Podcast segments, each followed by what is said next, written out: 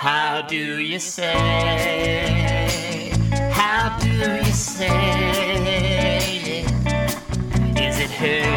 No. Him? No. Who? Hell? Yes. Hi. Nice. Yeah, cool. This is how to say hi. Welcome to How to Say Hi, a podcast that shares the power of ordinary interactions. and how small gestures can spark endless smiles and new connections. Hi, I'm Maggie. And I'm Caitlin. Today we're talking about entering a new community and trying to find a way to establish yourself and meet some new people. I have some personal experience with this as I've moved to Alaska without knowing a single person. I've moved to Chicago with only knowing a couple of contacts. And now I live in Richmond where, again, I didn't really know anybody when I got here. For each of these experiences, something I recognized is the importance of looking for opportunities to really integrate with sub communities within the communities. When I was in Alaska, I remember I was walking down the street one day and I saw open auditions for a play, and I was like, huh, I'll give that a try.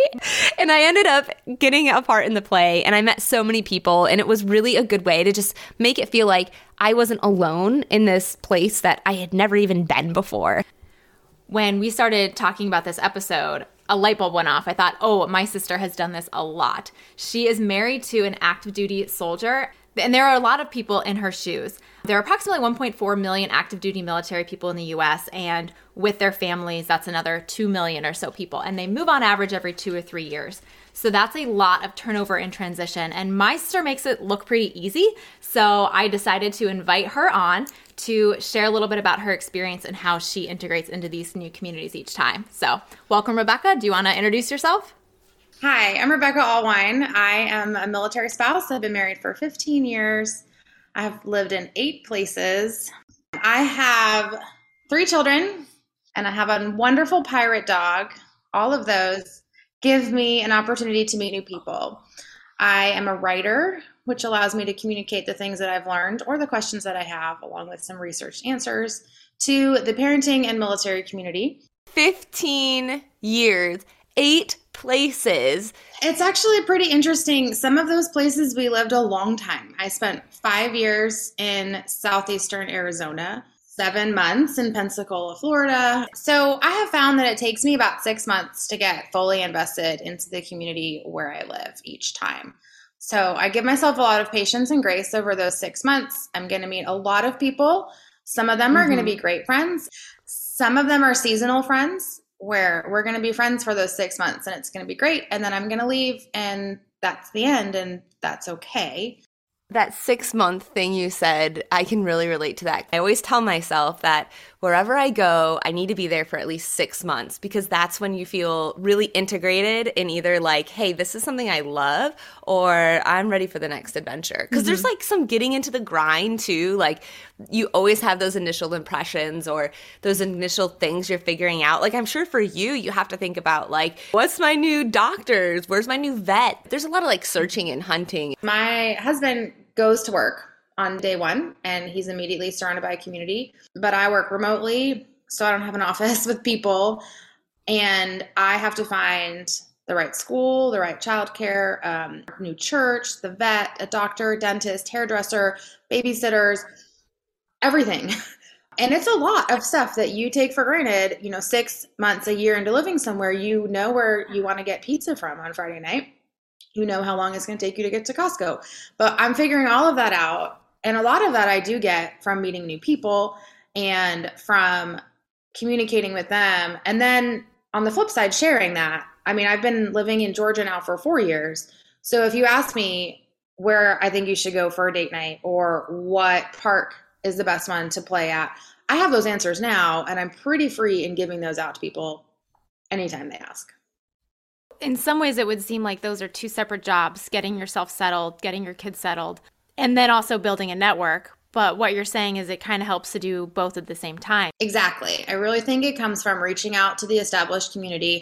When you are established at a location, can you like just identify someone who's new? And when you do, do you ever like take action on that? So I think each place has norms, um, cultural norms, even the language. We have a town here that if you looked it up on a map, you would call it Martinez. We pronounce it Martinez. There's a clue. So when you see somebody who you th- identify as being new to that community, do you approach them or let them kind of find their way? In a social setting, absolutely, I will be the first person to come up and talk to you. If you're in the corner, if you just walk in the door, and I am so ready for us to have more of those opportunities. What's your icebreaker? What's your conversation starter? Questions like, What are you looking forward to this summer? Or what TV show are you watching? Something that really gets to the heart of them. I love that. Right. You Like, want to get to know the person, not like their status in life or their, you know, the, the way the world identifies them. Mm-hmm. Exactly. You mentioned there are places that people like are seeking out resources and asking questions. Is that like a Facebook group? What sort of resources are there for military people? For the most part, it's Facebook groups. Through my day job, I write a lot about the military community and I take a lot of questions that people are asking and turn them into articles. And we have a lot of networking and advocacy groups around the country that I can connect them with if that's what they need. It's interesting because I think that those resources you mentioned also exist in like a new city, or mm-hmm. if you're into like a new subgroup, whether that's hiking and you're just trying it out for the first time, or paddling, or whatever. A lot of times nowadays, you can find these Facebook groups that can give you a lot of information and also connect you with people. And mm-hmm. I would say, and, and correct me if I'm wrong, Rebecca, but like when people ask you a question, does it feel kind of good to know the answer and to like be able to help a little bit? It really does. I don't feel like it's a burden to help people with information that I have. I'm going to give you everything that you need. Sometimes, whether you ask for it or not, but I just want you to be happy. And if you have the information, then you can decide what you do with it. And hopefully, you know, you'll be happy at the end of it. And if you're not happy, then I tried. Yeah, and, and really that's all you can do is is Yeah. try and see how that's that's received. But really just feeling good in those actions.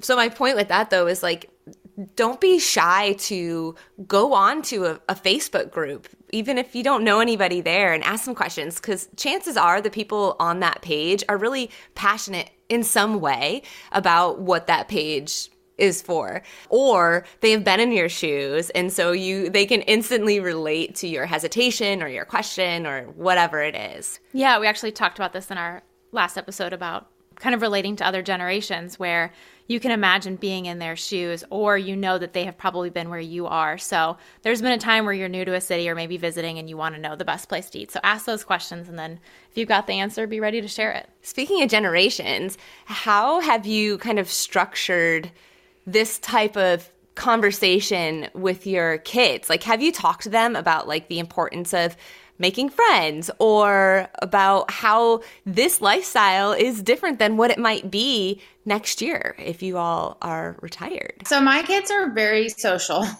They communicate really well with everybody, which is sometimes surprising because not all not all kids do that. I think that's a benefit to our lifestyle and our community. So we talk about things like making eye contact, introducing yourself. My 5-year-old does it. He's friends with everyone. Uh, my teenager still does it. They tease me mercilessly because we can go anywhere and I know somebody. And a lot of that is because I take the time to say hello to people each place we go. One time in Florida, that's where we lived for those seven months. We had met a new family at church. We were new, they were new. We said hi. And I was talking to that mother and I, you know, said, we exchanged numbers, we should hang out at the park, something like that. We got back in the car. And my daughter said, Mom, you just can't go up to people and tell them that you're friends. And I was like, Yes, you can. Yes, you can. We're friends now. It's fine. But you know, you can. You can just decide, okay, I'm going to be nice to this person and we can be friends. And that doesn't mean you have to talk to them every day for the rest of your life. That's okay. Yeah, I think that's a huge distinction and one that I've kind of come to terms with in the last few years is that you you talked about having friends for a season or friends for for different purposes and they can be the people you talk to every day and as you move on you continue to stay friends with them or they're just someone you see weekly at the grocery store and a friendly face and can be a, a reference or a connection when you need them And life changes. So, someone who might be your friend for those six months and you do talk every day doesn't mean that that always necessarily has to carry through. But it's not a sad thing that it doesn't. Mm-hmm. It's it was just a beautiful moment that you all had together and connected, and that relationship brought you a lot of joy in that time. And that's what we're looking for these little like sparks of joy that you can generate by just opening up a little bit and accepting that hello and that opportunity to to connect however brief or however long mm-hmm. it is. It's an intentional moment that you really put some like effort and energy into because ultimately you just care. And when you're in those like six months of transitional chaos, it's probably really nice to see like a friendly face. Definitely. I um I went to the library a couple weeks ago and the librarian recognized my name because I reserve all the books all the time. And that right there in that day, it was probably a random like Tuesday where I was running from one errand to the next just trying to get everything done and she was like, "Oh, I recognize your name." And I was like, "Oh, okay." Like it made me smile because she took the effort to just say that one little thing like, "Oh, okay." That was that was enough. You know, that little interaction was enough to power through whatever was left of that crazy day. I love that. That like makes my heart so happy. Yeah. it's like being noticed and not feeling like you are just like this entity cruising through the world to do all these things that you have to get done on this list, but like somebody stopped that like speed Yeah. and was like, "Hey, I notice you." It can give you so much energy like you said to just like continue on, but maybe like now you're moving forward with a little bit more of a like little little skip in your step and Yeah. you're more likely to have your eyes up as you leave the building and it's kind of like when you get a new haircut and you're you're walking down the street flaunting your hair a little bit. Like you have that like sense of pride and acknowledgement and just overall feel good. What else? Is there anything that we kind of haven't touched on that you feel like is relatable to kind of this concept of just starting those conversations having those little sparks of joy when you're in this type of lifestyle I think that one thing that I've experienced more here in the last four years than anywhere else is relating with the community that's not military where you live. Where we live now is very community focused, kind of separate from the military. It's hard to break into the community. Almost everyone's family is here. They were from here. You know, mom and dad are down the street, and aunts around the corner, and we've lived here for hundreds of years. And why should I be your friend if you're only going to be here for three years? Well, I mean, could you imagine your life without me? you want me. Even if it's for three years, you want to be friends with me. And so, as a younger military spouse, I would not have understood how to figure that out. Now, especially because we are going to retire and we're going to stay here and we are part of the community, I'm really glad I made that effort. And some of that is getting away from the military community. There is a lot of discussion about this military civilian divide and how you couldn't possibly understand what my life is like and all these things. And it's a bunch of baloney. We're all living life, it's all the same sort of thing. So I think as we join the community that we live in, for however long we live there, we need to find the similarities. We need to find the things that connect us, that interest us. We are part of sports and musical theater, and we need to know the community. Sometimes that means pushing into the community a little bit and saying, Hey, I'm new here. What do I need to know? Um, and then taking that back to the military community. Hi, you're new here. This is what you need to know. yeah like a bridge Yes, absolutely. It's really good advice for those who are not in the military but maybe live near bases or have friends and family who are part of it to know that that divide doesn't need to exist and, and even if you know you only live there for three years having a three year friendship is great and you wouldn't hold that against someone who you know moved to your city for a few years not related to the military and then moved away. You'd still have wanted that friendship. We did it in college knowing we were only going to be there for a couple of years.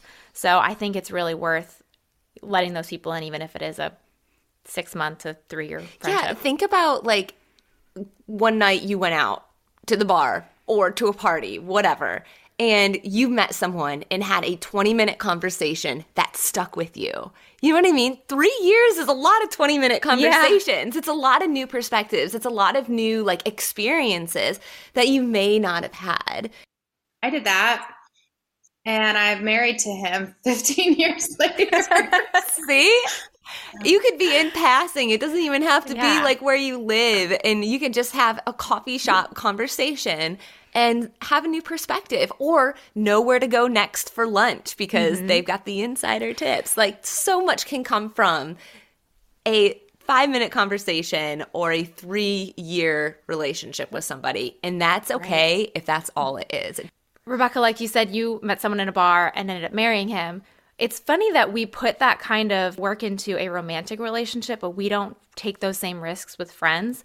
If you met someone in a bar and liked them, but you knew they lived somewhere else or were only in town for a few days, which was the case with your now husband, you may like not even bother exchanging numbers. You would have been like, oh, that was fun and like have a great life. And you'd be missing out on a friendship where, you know, when you think they're hot, you take that chance. That's so and you work it out. So like I think we kind of need to look at connections and potential friendships like you would a romantic partner.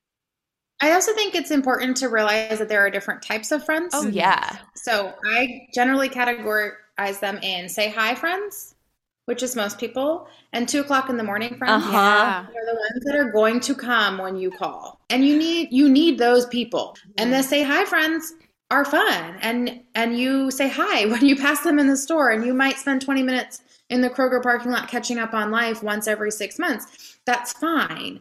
Not everybody needs to be both. I mean, I have a good friend. I'm actually going to go visit her next week. We haven't seen each other in 5 years. It doesn't matter mm-hmm. because we'll hang out next week and it'll be just fine. And in the meantime, we Marco Polo, we might text every once in a while. We don't need to talk every day. The relationship is developed, it's there.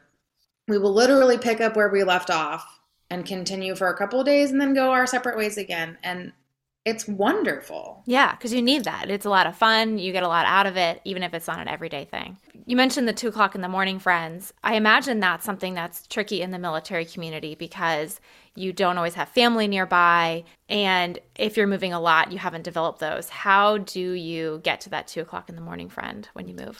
That's a really good question. We we joke about it a lot because, you know, they ask for emergency contacts the second you move someplace new and put your kids in school and it's like mm, you know, I just met you and this is crazy, but will you be my kid's emergency contact?